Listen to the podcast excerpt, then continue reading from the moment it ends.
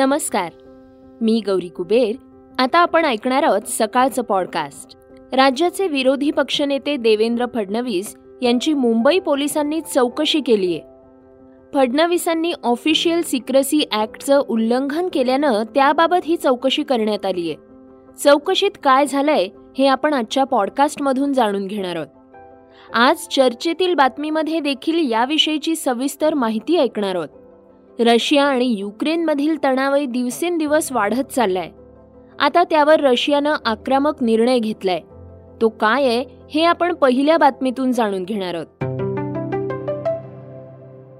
Russia Ukraine यांच्यात मागील काही दिवसांपासून युद्ध सुरू आहे. यातच रशिया युक्रेनवर रासायनिक शस्त्रांबाबत आरोप करतोय. दरम्यान युक्रेनवर आक्रमणात रशिया रासायनिक शस्त्र वापरण्यासाठी खोटी कारणं शोधतोय. रशिया युक्रेनवर रासायनिक शस्त्र वापरू शकतो अशी भीती अशी भीती नाटोचे प्रमुख जेन्स स्टोल्टनबर्ग यांनी व्यक्त केली आहे युक्रेनमध्ये रासायनिक आणि जैविक शस्त्रांबद्दलचे रशियाचे दावे मूर्खपणाचे आहेत आणि ते रशिया स्वतः रासायनिक हल्ला करण्यासाठी आणि तशा हल्ल्यांना योग्य ठरवण्यासाठी कारण म्हणून वापरू शकतो. वेल्ड ॲमसॉन टॅगला दिलेल्या मुलाखतीत नाटो प्रमुखांनी असं सांगितलंय. ते म्हणाले अलीकडच्या काही दिवसात आम्ही रासायनिक आणि जैविक शस्त्र प्रयोगशाळांबद्दल मूर्खपणाचे दावे ऐकत आहोत. आता हे खोटे दावे केले गेले आहेत. त्यामुळे आपण सावध राहणं आवश्यक आहे. कारण शक्य आहे की रशिया स्वतःच या खोटेपणाच्या आडून रासायनिक शस्त्रांच्या हल्ल्याची योजना आखू शकतो. हा एक युद्ध गुन्हा असेल असं रिपोर्टमध्ये म्हटलंय. तसंच रशियाच्या युक्रेनवरील आक्रमणादरम्यान येत्या काही दिवसात युक्रेनियन लोकांना अधिक त्रास सहन करावा लागेल असा अंदाज नाटो प्रमुखांनी व्यक्त केलाय. युक्रेन आणि रशियामध्ये गेल्या अनेक दिवसांपासून धुमसत असलेल्या वादाचं रूपांतर शेवटी युद्धात झालंय. गुरुवारपासून युद्धाला सुरुवात झाली. पहिल्याच दिवशी युक्रेनमधून अत्यंत विदारक दृश्य समोर आली आहेत. अनेक शहरांवर बॉम्ब हल्ले करण्यात आले आहेत. युद्धाच्या पहिल्या दिवशी युक्रेनमध्ये तब्बल एकशे सदोतीस जणांचा मृत्यू झालाय. संयुक्त राष्ट्र सुरक्षा परिषदेच्या बैठकीत रशियानं अमेरिका युक्रेन यांच्यावर रासायनिक शस्त्रांबाबत आरोप केले आहेत. रशियन राजदूत वसिली नेबेन्झिया हे म्हणाले आहेत की त्यांच्या संरक्षण मंत्रालयाकडे अशी कागदपत्र आहेत की युक्रेनमध्ये कमीत कमी तीस जैविक प्रयोगशाळा आहेत ज्या अत्यंत धोकादायक जैविक प्रयोग करतायत. विरोधी पक्षनेते देवेंद्र फडणवीस यांच्या संदर्भातील एक महत्वाची बातमी आता आपण ऐकणार आहोत. राज्याचे विरोधी पक्षनेते देवेंद्र फडणवीस यांची मुंबई पोलिसांनी चौकशी केली आहे. फडणवीसांनी ऑफिशियल सिक्रेसी ऍक्टचं उल्लंघन केल्यानं त्याबाबत ही चौकशी करण्यात आली आहे. चौकशीत काय झालं यावर बोलताना ते म्हणाले की ऑफिशियल सिक्रेसी ऍक्ट लागू होतो की नाही याच्यावर मी बोलणार नाही. पण माझ्यावर लागू व्हायचा असेल तर विसल ब्लोअर प्रोटेक्शन ॲक्ट लागू व्हायला हवा. कारण हा घोटाळा मी बाहेर काढलाय आणि मी व्हिसल ब्लोअर आहे. त्यामुळे आता आपण व्हिसल ब्लोअर असल्याचं सांगून व्हिसल ब्लोअर प्रोटेक्शन ॲक्ट अंतर्गत आपल्याला संरक्षण असल्याचं फडणवीसांनी म्हटलंय. फडणवीस यांनी उल्लेख केल्यानं व्हिसल ब्लोअर ॲक्ट चर्चेत आलाय. तो नेमका काय आहे? तो कधी करण्यात आला? असे प्रश्न विचारले जाऊ लागले आहेत तर विसल ब्लोअर संरक्षण कायदा हा मे दोन हजार चौदामध्ये करण्यात आलाय. संयुक्त पुरोगामी आघाडी अर्थात युपीए दोन सरकारच्या कार्यकाळात हा मंजूर करण्यात आला होता. घटनात्मक पदांवरील व्यक्तीचा भ्रष्टाचार किंवा लोकसेवकांनी घडवून आणलेले घोटाळे उघडकीस आणणाऱ्यांना कोणत्याही दबावापासून किंवा धोक्यापासून संरक्षण देणं असा या कायद्याचा उद्देश होता. फेब्रुवारी दोन हजार चौदामध्ये यू पी ए दोन सरकारच्या अखेरच्या अधिवेशनाच्या शेवटच्या दिवशी हे अंतिम विधेयक राज्यसभेत मंजूर करून घेण्यात आलं होतं. त्यावर तेरा मे दोन हजार चौदा रोजी तत्कालीन राष्ट्रपती प्रणव मुखर्जी यांनी सही केली होती. त्यानुसार मंत्र्यांसह लोकसेवकांकडून होणारा सत्तेचा गैरवापर किंवा भ्रष्टाचार उघडकीस आणणाऱ्यांची ओळख गुप्त राखण्यासह अशा व्यक्तींना संरक्षण देणं माहिती उघड करणाऱ्याला प्रोत्साहन देणं अशा गोष्टी करण्यात येतात. संबंधित कायद्यानुसार एखाद्या व्यक्तीला जनहितासाठी केंद्रीय दक्षता आयोग या सक्षम प्राधिकरणाकडे भ्रष्टाचाराची माहिती उघड करता येते. मात्र या कायद्यानुसार खोटी तक्रार किंवा माहिती पुरवल्यास कारावास आणि दंडाचीही तरतूद करण्यात आलेली आहे. जाणीवपूर्वक खोटी माहिती पुरवणं खोटी किंवा दिशाभूल करणारी माहिती दिल्यास दोन वर्षांपर्यंत कारावासाची किंवा तीस हजार रुपयांपर्यंतच्या दंडाची तरतूद करण्यात आलेली आहे. काही खटल्यांमध्ये या दोन्ही शिक्षांची अंमलबजावणी केली जाऊ शकते. आरोग्यविषयक एक महत्वाची बातमी आता आपण ऐकणार आहोत. शरीर मजबूत ठेवण्यासाठी रोगप्रतिकारक शक्ती चांगली असावी लागते. शरीराच्या विकासासाठी ज्याप्रमाणे जीवनसत्व आवश्यक असतात त्याचप्रमाणे व्हिटॅमिन डीचीही गरज असते. जर शरीरात व्हिटॅमिन डीची कमतरता असेल तर वाढत्या वयाबरोबर हाडांवरही परिणाम होण्याची शक्यता असते. त्यामुळे सर्वांनाच व्हिटॅमिन डीची गरज आहे. पण काही लोकांना त्याची गरज जास्त असते. या लोकांनी ऊन घेण्याबरोबरच व्हिटॅमिन डीच्या गोळ्या खाणं गरजेचं आहे. जे लोक मांसाहार करतात त्यांच्यात व्हिटॅमिन डीची कमतरता असू शकते. महत्वाचं म्हणजे मांसाहारात उच्च प्रथिनं असतात. पण व्हिटॅमिन डी साठी भाज्या फळं आणि शरीराला ऊन मिळणं गरजेचं असतं. ऑफिसला जाणाऱ्या लोकांमध्ये व्हिटॅमिन डीची कमतरता आढळते. ऑफिसला जाणाऱ्यांना सूर्यप्रकाशात बराच वेळ बसण्यासाठी वेळ मिळत नाही. त्यामुळे डेस्क जॉब करणाऱ्यांपैकी बहुतेक लोकांमध्ये व्हिटॅमिन डीची कमतरता आढळते. पन्नास वर्षापेक्षा जास्त वयाच्या व्यक्तीमध्येही व्हिटॅमिन डीची कमतरता असू शकते. असं झाल्यास या व्यक्तींमध्ये चिडचिड निद्रानाश तणाव एकटेपणा किंवा सांधेदुखी यांसारख्या समस्या निर्माण होतात. निमगोऱ्या लोकांच्या त्वचेतील पहिल्या थराच्या एपिडर्मिसमध्ये मेलॅनिन जास्त असतं. त्यामुळे अशा लोकांना जास्त प्रमाणात व्हिटॅमिन डी ची गरज असते. श्रोत्यांनो आता आपण जाणून घेणार आहोत आजच्या वेगवान घडामोडी. रशियाचे अध्यक्ष व्लादिमीर पुतीन जगातील सर्वात ताकदवर नेत्यांपैकी एक आहेत. रशिया युक्रेनमध्ये युद्धामुळे हे पुन्हा एकदा अधोरेखित झालंय. पुतीन हे गुप्तहेर खेळाडू नेमबाज ट्रेकर तसंच धाडसी व्यक्तिमत्व म्हणून जगभरातील तरुणांमध्ये प्रसिद्ध आहेत. पुतीन यांच्या याच प्रतिमेला धक्का देण्याचा प्रयत्न अमेरिकेसह युरोपियन राष्ट्र करताना दिसत आहेत पुतीन हे मानसिक रुग्ण असून त्यांना पार्किन्सन्सचा आजार असल्याचा दावा ब्रिटनची गुप्तहेर संघटना एम आय सिक्सच्या माजी प्रमुखांनी केलाय. रशियाचे अध्यक्ष व्लादिमीर पुतीन यांनी युक्रेनवर हल्ला केल्यानंतर अमेरिकेसह कोणत्याही युरोपियन राष्ट्रानं रशियावर थेट हल्ला करण्याऐवजी आर्थिक निर्बंधांचं हत्यार उपसलंय. त्याचवेळी पुतीन यांची प्रतिमा मलिन करण्याचा प्रपोगंडा युरोपियन राष्ट्रांकडून राबवला जातोय. त्यातच ब्रिटिश गुप्तहेर संघटना एम आय सिक्सच्या माजी प्रमुखांनी पुतीन हे मानसिक रुग्ण असल्याचा खळबळजनक दावा केलाय.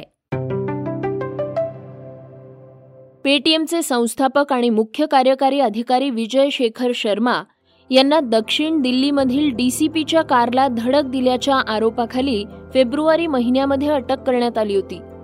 त्यानंतर आज त्यांना जामिनावर सोडण्यात आलंय. दक्षिण दिल्लीच्या पोलीस उपायुक्त बेनिता मेरी जॅकर यांच्या कारला फेब्रुवारी महिन्यात एका लक्झरी कारनं टक्कर दिली होती. ही कार पेटीएमचे संस्थापक विजय शेखर शर्मा चालवत असल्याचा आरोप आहे. या घटनेसंदर्भात डीसीपींच्या ड्रायव्हर कॉन्स्टेबलनं केस दाखल केली आहे. त्यानंतर त्यांना अटक करण्यात आली होती. हा अपघात अरबिंदो मार्गावरील द मदर्स इंटरनॅशनल स्कूलच्या बाहेर घडला होता.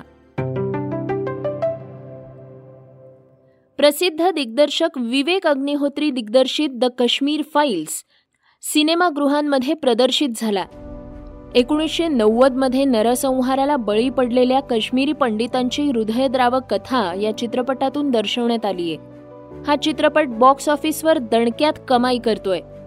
मात्र काही थिएटर मालक हा सिनेमा काढणार अशी चर्चा सुरू आहे यावर भाजप नेते अतुल भातखळकर यांनी ट्विट करत सिनेमा काढण्याचा प्रयत्न झाला तर थिएटर चालकांना योग्य तो धडा शिकवू असा स्पष्ट इशारा दिलाय.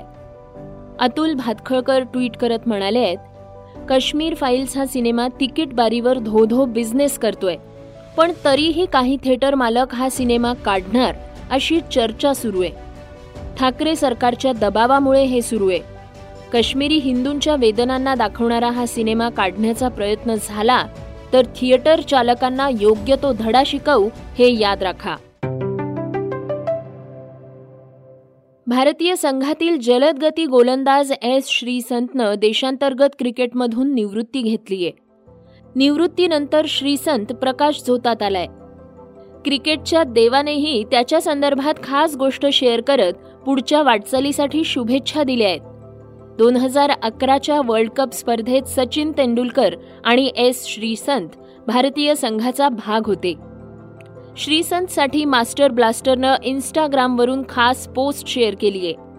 त्यात लिहिलंय की कायमच तुझ्याकडे क्षमता असलेला प्रतिभावंत गोलंदाज म्हणून पाहिलं.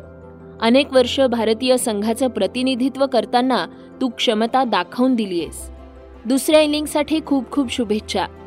आय पी एल दोन हजार तेरामध्ये कथित स्पॉट फिक्सिंग प्रकरणामध्ये श्रीसंतच्या आंतरराष्ट्रीय क्रिकेट करिअरला ब्रेक लागला होता. श्रोत्यांनो आता आपण ऐकणार आहोत आजची चर्चेतली बातमी.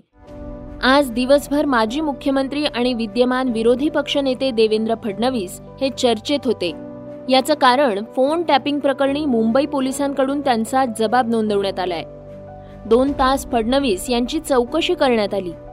मात्र यामध्ये नेमके काय प्रश्न विचारण्यात आले हे आपण आजच्या चर्चेतील बातमीमधून जाणून घेणार आहोत. फडणवीस म्हणाले राज्यामध्ये बदल्यांचा जो महाघोटाळा झाला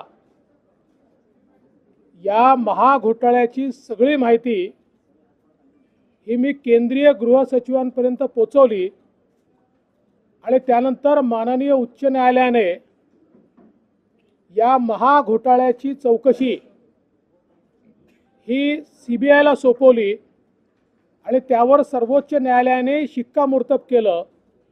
याचाच अर्थ हा महाघोटाळा घडला आणि म्हणूनच सी बी आय त्याची चौकशी करते. महाघोटाळा का घडला? याची चौकशी हे सरकार याकरता करू शकत नाही. कारण महाघोटाळ्याचा रिपोर्ट सहा महिने या सरकारने दाबून ठेवला.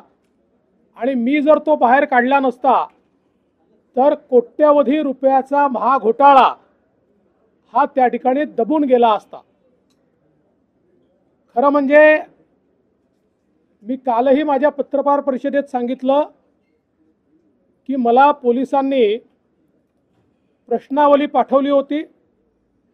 मी त्यांना पत्रही दिलं होतं की या प्रश्नावलीचं मी उत्तर देणार आहे. मात्र काल त्यांनी मला हजर राहण्याच्या संदर्भातली नोटीस पाठवली. माझ्या देखील हे लक्षात आलं की हजर राहण्यासंदर्भातली अचानक नोटीस येण्याचं कारण सभागृहामध्ये जे विषय मी मांडतोय मग या सरकारच्या मंत्र्यांचं दाऊद सोबत कनेक्शन असेल किंवा हे सरकार विरोधी पक्षासोबत कसं षडयंत्र करताय या संदर्भातले विषय असतील. आणि म्हणून अचानक अशा प्रकारची नोटीस उपस्थित राहण्याची मला देण्यात आली. मी त्या नोटीसच्या संदर्भात कालच घोषित केलं की हो मी जाणार आहे. मग सरकारतर्फे पोलिसांतर्फे मला विनंती करण्यात आली की आम्हीच आपल्याकडे चौकशी करता आणि माहिती घेण्याकरता आमचा स्टाफ पाठवतो. त्यानुसार ते आज आले. पण वळसे पाटील साहेब जे म्हणाले त्याच्यामध्ये सगळ्यात महत्त्वाचा फरक काय आहे? मला जो क्वेश्चन आयर पाठवला होता. आणि आज जे प्रश्न विचारण्यात आलेले आहेत यामध्ये एक गुणात्मक अंतर आहे. आणि ते अंतर हे आहे की आजच्या सगळ्या प्रश्नांचा रोख जणू काही ऑफिशियल सिक्रेसी ऍक्टचं उल्लंघन मी केलाय. अशा प्रकारचा रोख होता. फडणवीस यांनी चौकशीत मांडलेली माहिती पुरावे नेमकी कुठून आलेत? याची माहिती मुंबई पोलिसांनी फडणवीसांना विचारली. तसंच फडणवीसांनी जे आरोप केले आहेत ते कशाच्या आधारावर केले आहेत? असा प्रश्नही मुंबई पोलिसांनी विचारला. फडणवीसांनी पोलिसांच्या बदल्यांबाबत सभागृहात प्रश्न उपस्थित केला होता. तसंच एक अहवाल देखील मांडला होता. ते पुरावे कुठून आले? याबाबत देखील फडणवीसांना प्रश्न विचारण्यात आलाय. श्रोत्यांनो हे होतं सकाळचं पॉडकास्ट उद्या पुन्हा भेटूयात. धन्यवाद. Research and script Yugandhar Tajane.